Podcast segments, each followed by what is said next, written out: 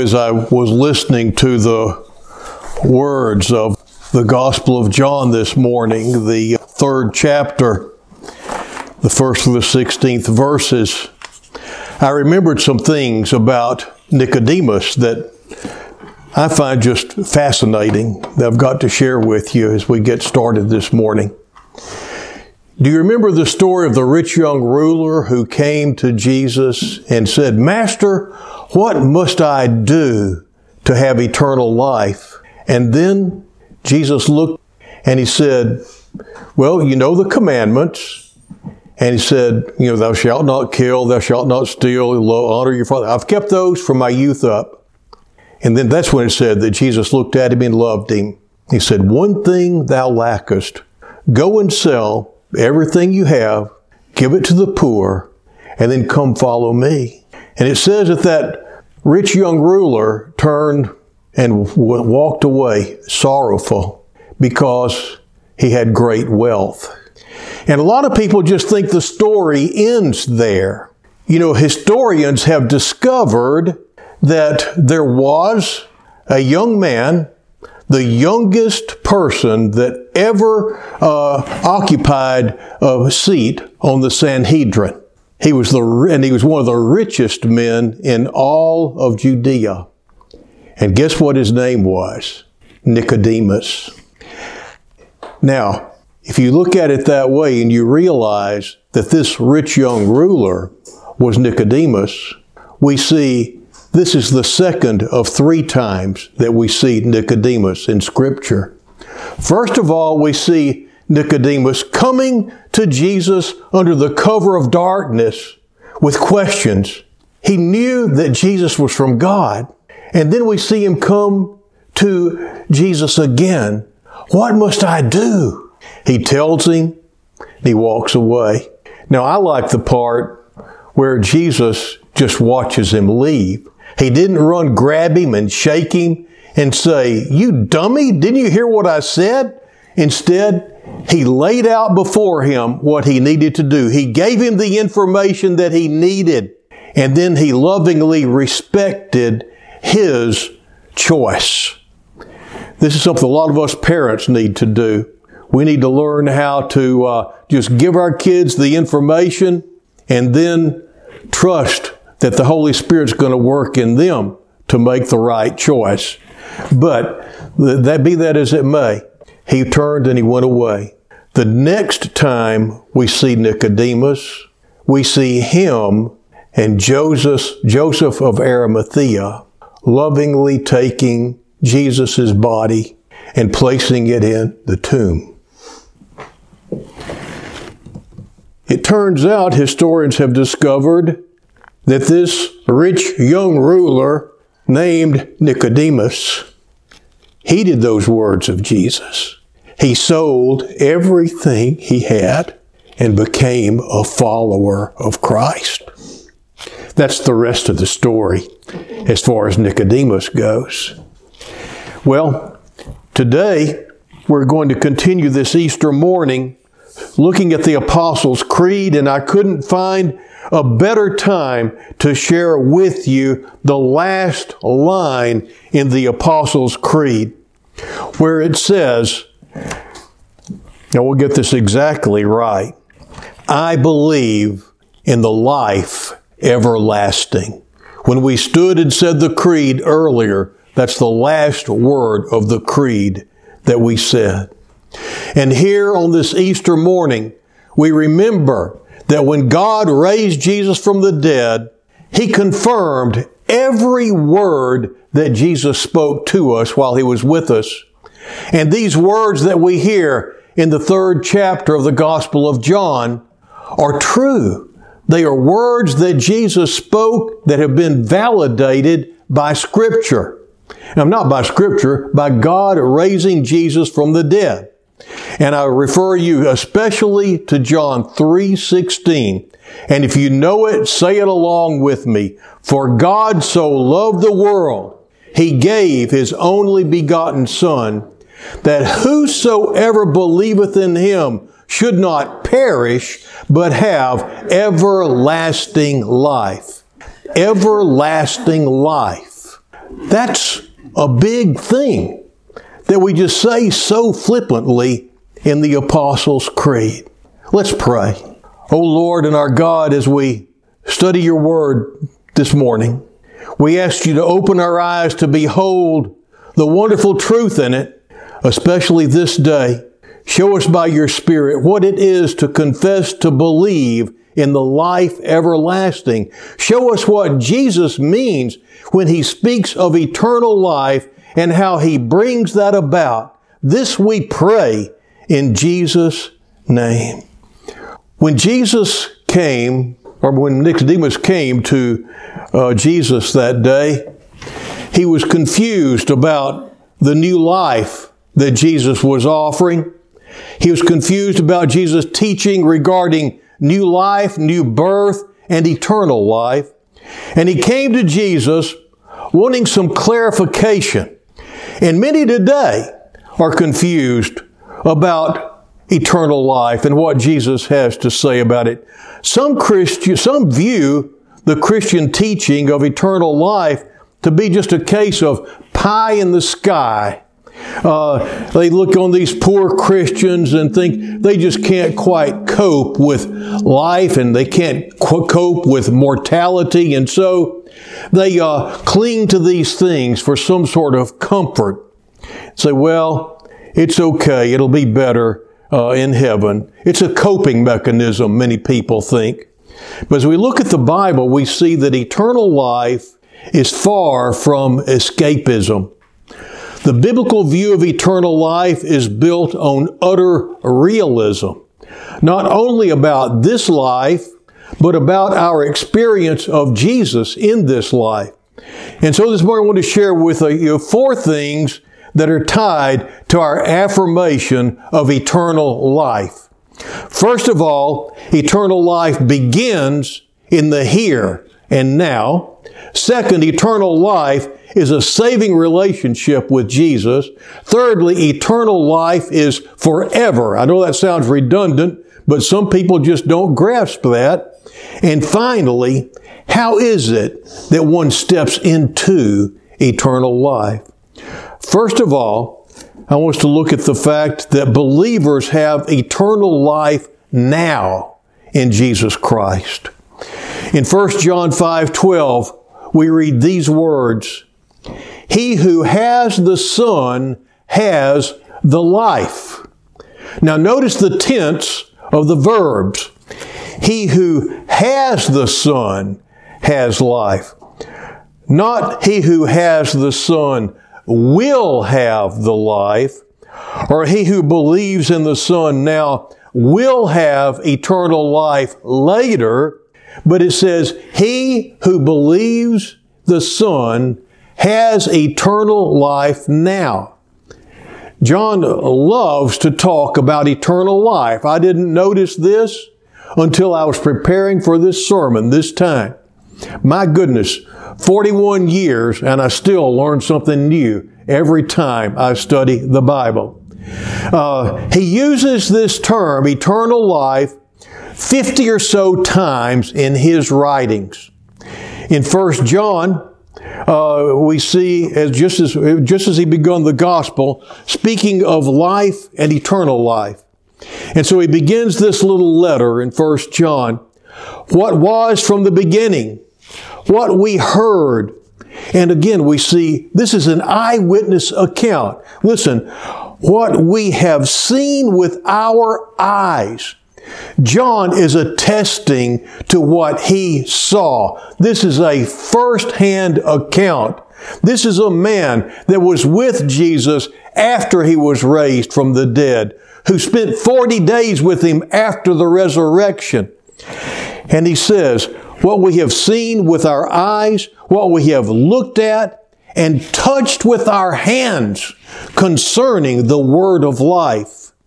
And the life was manifested and we have seen and testify and proclaim to you the eternal life which was with the Father and was manifested to us. Back in 1 John 5, uh, 11 and in 13, the testimony is this. that God has given us eternal life. And this life is in His Son. He who has the Son has the life, and he, does, he who does not have the Son does not have the life. These things I've written to you who believe in the name of the Son of God, so that you may know that you have, you see, in the here and now, that you have, that you grasp eternal life. John talks a lot about eternal life, and we see it also in the gospel and in John 1 4. He says, And the Word, talking of Jesus, was made flesh and dwelt among us. In him was life, and the life was the light of men. In John 3:16, which we read earlier, he speaks of believing in Christ and having eternal life. The theme of uh, John is in the, uh, in the Gospel of John, the 20th chapter, the 31st verse, where John says that he has chosen to write the things that he has chosen to write in his Gospel for this reason. Now listen to this that you may believe that Jesus is the Christ, the Son of God, and that believing you may have life in His name. So you see, eternal life is a standing concern for the Gospel of John.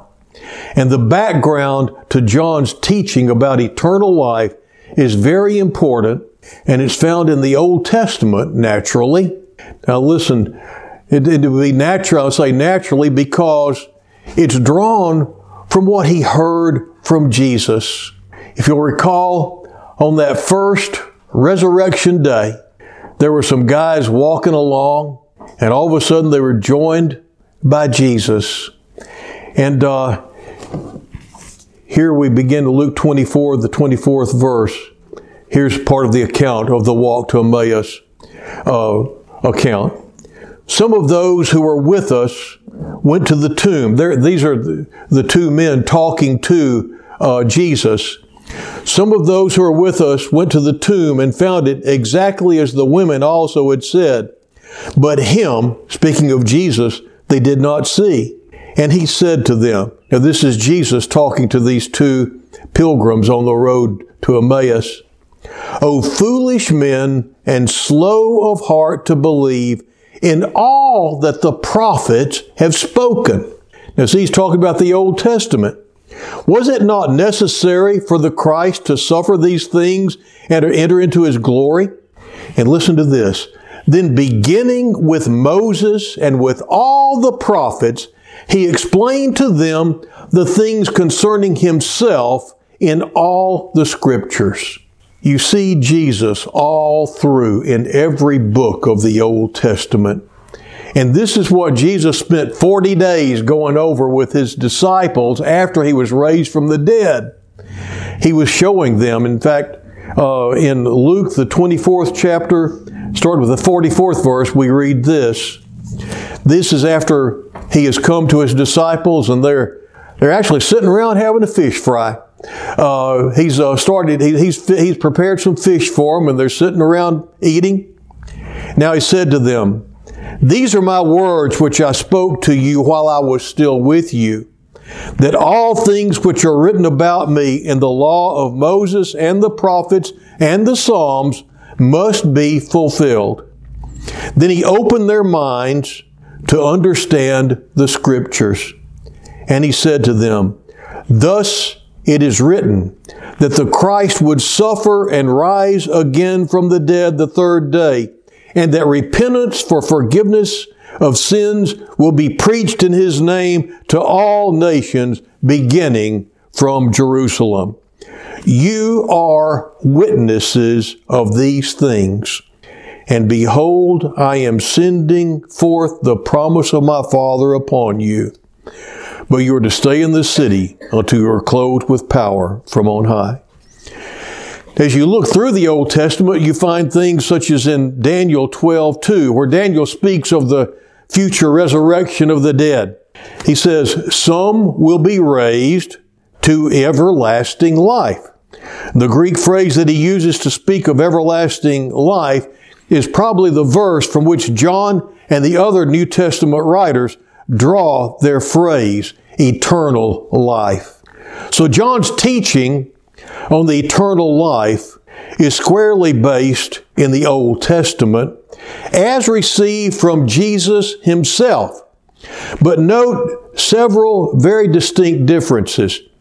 In the Judaism of Jesus' day and John's day, there are two big differences uh, about eternal life. One says that eternal life does not begin until the final day of the Lord. It's only when the future judgment comes that eternal life begins. The second is that eternal life is found in the keeping of the Torah, in keeping the law. And uh, the Jews of that day held that that is where you found eternal life. But John makes it clear, first of all, that eternal life does not start later. And in fact, Jesus himself, quoted by John, makes this clear. But it starts now in Jesus Christ. When you believe on Jesus Christ, the age to come breaks into your experience and you begin to experience now the life to come. Secondly, John says, no, you don't find eternal life by practicing the law. You find eternal life in Christ alone. So against that backdrop of Jewish teaching, John sets forth Jesus' person and work in terms of Jesus fulfilling these Old Testament hopes and predictions regarding eternal life. Eternal life is in Jesus. When you trust in Jesus, the life of the age begins to break forth in your life. We are now already experiencing some of the glory. Not all the glory to be sure, but some of the glories of the age to come. Eternal life is now. You see, it's not just the sweet by and by. True believers will attest to this because you see, there's a tangible difference, and they will make it clear there's a tangible difference in my life now. It's not subjective, but it's objective. Not just something that I feel or perceive, but it's a reality that has been brought into being in my experience through Jesus Christ. I experience eternal life now. Somehow I know that since I have come to know Jesus as my Lord and Savior, my life goes on forever and it changes everything. Second part of this is believers value their relationship with Jesus above all else. The relationship with Jesus is the source, you see, of eternal life. In fact, it's the essence of eternal life. Paul puts it this way in Philippians 1:22, "For me to live is Christ, and to die is gain." You see, he's already experiencing the presence of Christ in this life, and that eternal life that he's beginning to experience is going to go on forever. John and Paul both agree that believers value their relationship with Jesus above everything and everyone else. Eternal life is not the same as endless existence. There's a big difference. Eternal life is more than endless existence. It is entering into the joy of Jesus and into the joy of knowing Him and fellowshipping with Him forevermore. Being with Jesus is the essence of heaven. It is what the life everlasting is really all about. There may be a hundred people that you want to see when you get to heaven. and that is perfectly appropriate. But there is no one that the believer wants to be with more than Jesus. I've shared with you that I'm going to be conducting the, a celebration of my first cousin's life uh, this next, uh, oh, well, tomorrow, tomorrow afternoon. And uh, I've shared with you how there were some cousins that I would go and visit in Beaumont. And I shared with you how I used to hate to leave Beaumont and go back to Cleveland because uh, I just didn't want to stop playing. But I'd have to get in the car and go.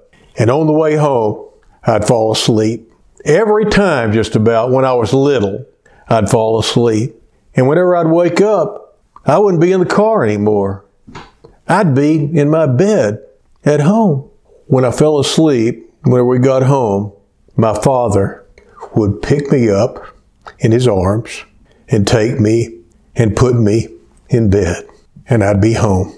That's what death is like for us. We go to sleep. Our Heavenly Father takes us in His arms. And when we wake up, we're really, really home. Well, Kevin went to sleep last Sunday, and when he woke up, he was home. And you know what? We should all envy Kevin. Kevin is spending Easter with Jesus. Can you imagine anything better than that for a believer than to spend Easter with Jesus? Wow, must be a great day today in heaven. Well, you see, Kevin was a believer. His life began in the here and now. His life with the Lord began. His eternal life has gone on. And so it does, it is with each one of us. It begins in the here and now, and then it moves on. Third thing, eternal life is forever. It's also true that uh, we boldly affirm that eternal life does last forever. It is now, it is in Jesus Christ, but it is also forever. That's a long time, you know? Been thinking about that this past week. We sing the song, When We've Been There 10,000 Years, bright shining as the sun. We've no less days to sing God's praise than when we first begun. You know, to us, a hundred years is a long time. Imagine a thousand years. Imagine 10,000 years. Imagine a million years and you're just getting started. You know, whenever you stop and think about eternity and eternal life, it is a mind boggling thing. There is no end to it. It just keeps on going. Anyway, I'm not going to say anything about the Energizer Bunny now. But anyway, uh, in 1 Thessalonians, uh, verse 17, we read these words then we who are alive and remain will be caught up together with them in the clouds to meet the Lord in the air. And so, and listen to this, so we shall always be with the Lord. Always. That's a big word. Always be with the Lord. In verse 18, Paul says that he's uh, saying this so that you can comfort one another. He knew that there were believers in the church who had lost loved ones. And he wants to give them a word of comfort. And so he's explaining uh, to them how both believers who have passed on and believers who are alive when Jesus comes back will both be raised into the air to meet the Lord and dwell with him forever. So if you didn't get the fact that eternal life is forever just from this phrase, eternal life, you get it from Paul. We will always be with the Lord. It's not a temporary thing. It's not a long time. It's always. In John 11, 25, in the middle of the story of Lazarus, Jesus says these words. He says, I am the resurrection and the life. He who believes in me will live even if he dies. And everyone who lives and believes in me will never die. Eternal life is forever. It is ongoing. And believers look forward to it not because we experience no joy here. We do. Not because we have no taste of God's final glory here. We do. But precisely because we do. Believers find joy here from knowing God. And that's why you meet believers whose lives are falling apart and yet they know God and you see the joy of Christ in their hearts and in their lives, even though their times at the moment may be tough. You see, the Christian's longing for eternal life is not escapism. In fact, the Christian can't escape the longing for uh, eternal life because God says in Ecclesiastes that He implanted eternity in all of our hearts. None of us can not think about eternal life.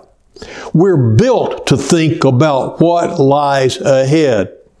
God has put that there. The Christian is not escaping from reality, he is escaping to reality. And the Christian, in every good thing and every hard thing in this life, is moved to long for eternal life. You see, it's not escapism, it is realism.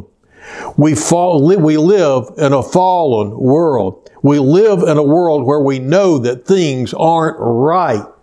They're not the way they're supposed to be, and it makes us long to be with God. You know, you've had those experiences where there may be something that goes well, and you say, Lord, I just don't want this to stop. But it always does, doesn't it? What does that experience do? It leads you to long for the place where it will never stop. Or it may be the experience of, Lord, I didn't want this to start. And it leads you to say, Lord, take me from this place.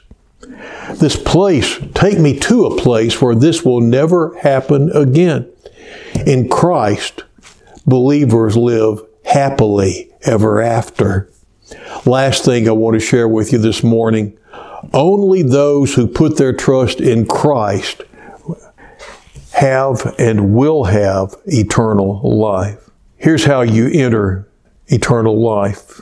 Eternal life is relationship with Jesus Christ. Eternal life is forever. But how do you get it? Well, back in John, the third chapter, where we started out, those who believe in Jesus have and will have eternal life. There's no salvation apart from Him. Paul didn't make that up. Peter did not make that up. No other author of the New Testament made that up. Jesus asserted it, and it's been made clear that it's true by Jesus being raised from the dead and these words of His being validated. This is a Jesus claim. I am the way, the truth, and the life. No one comes to the Father but by me. Those words have been confirmed by Jesus being raised from the dead. I recently read a transcript of Phil Donahue, Rabbi Shmuley Boteach, and Al Mohler arguing about this very thing. And the Jewish rabbi was very offended by Al Mohler's uh, assertion that Jesus is the only way. It makes him very angry in this dialogue or this uh, discussion they're having. And he says, You're going to ru- ruin Jesus' reputation talking that way. Now, that's an interesting statement, don't you think? Because it is Jesus himself who said this. There's nothing mean about it. And the rabbi was trying to make Mohler sound like he was being mean and hateful. Understand that people who view that as hate speech don't understand the intent of the speech. When I say that Jesus is the only way, it's not to hurt people. I'm saying that Jesus is the only way because I don't want people to hurt or to be hurt. If the building is burning down and you say, get out of here, it's burning down. There's no hate speech in that. Now somebody may want to argue with you about whether it's technically burning down or not, but they'd be missing the point if they wanted to argue about that, wouldn't they? It's not hate speech to tell somebody that there's a future end for every human being and that it's either one of everlasting bliss or condemnation. And only in Jesus can you find everlasting bliss. And brother and sister, I want every one of you to experience that. What's hateful about that? It's not arrogant either because we didn't think it up. We're just saying what our Lord has said.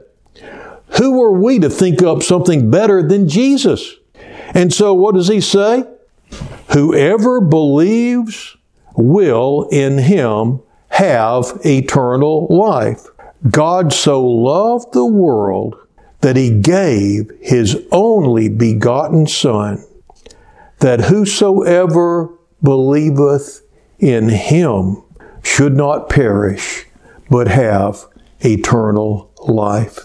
This Easter morning, we celebrate the reason we can believe these words of Jesus. When God raised him from the dead, he put his seal of approval on every word. Let's pray.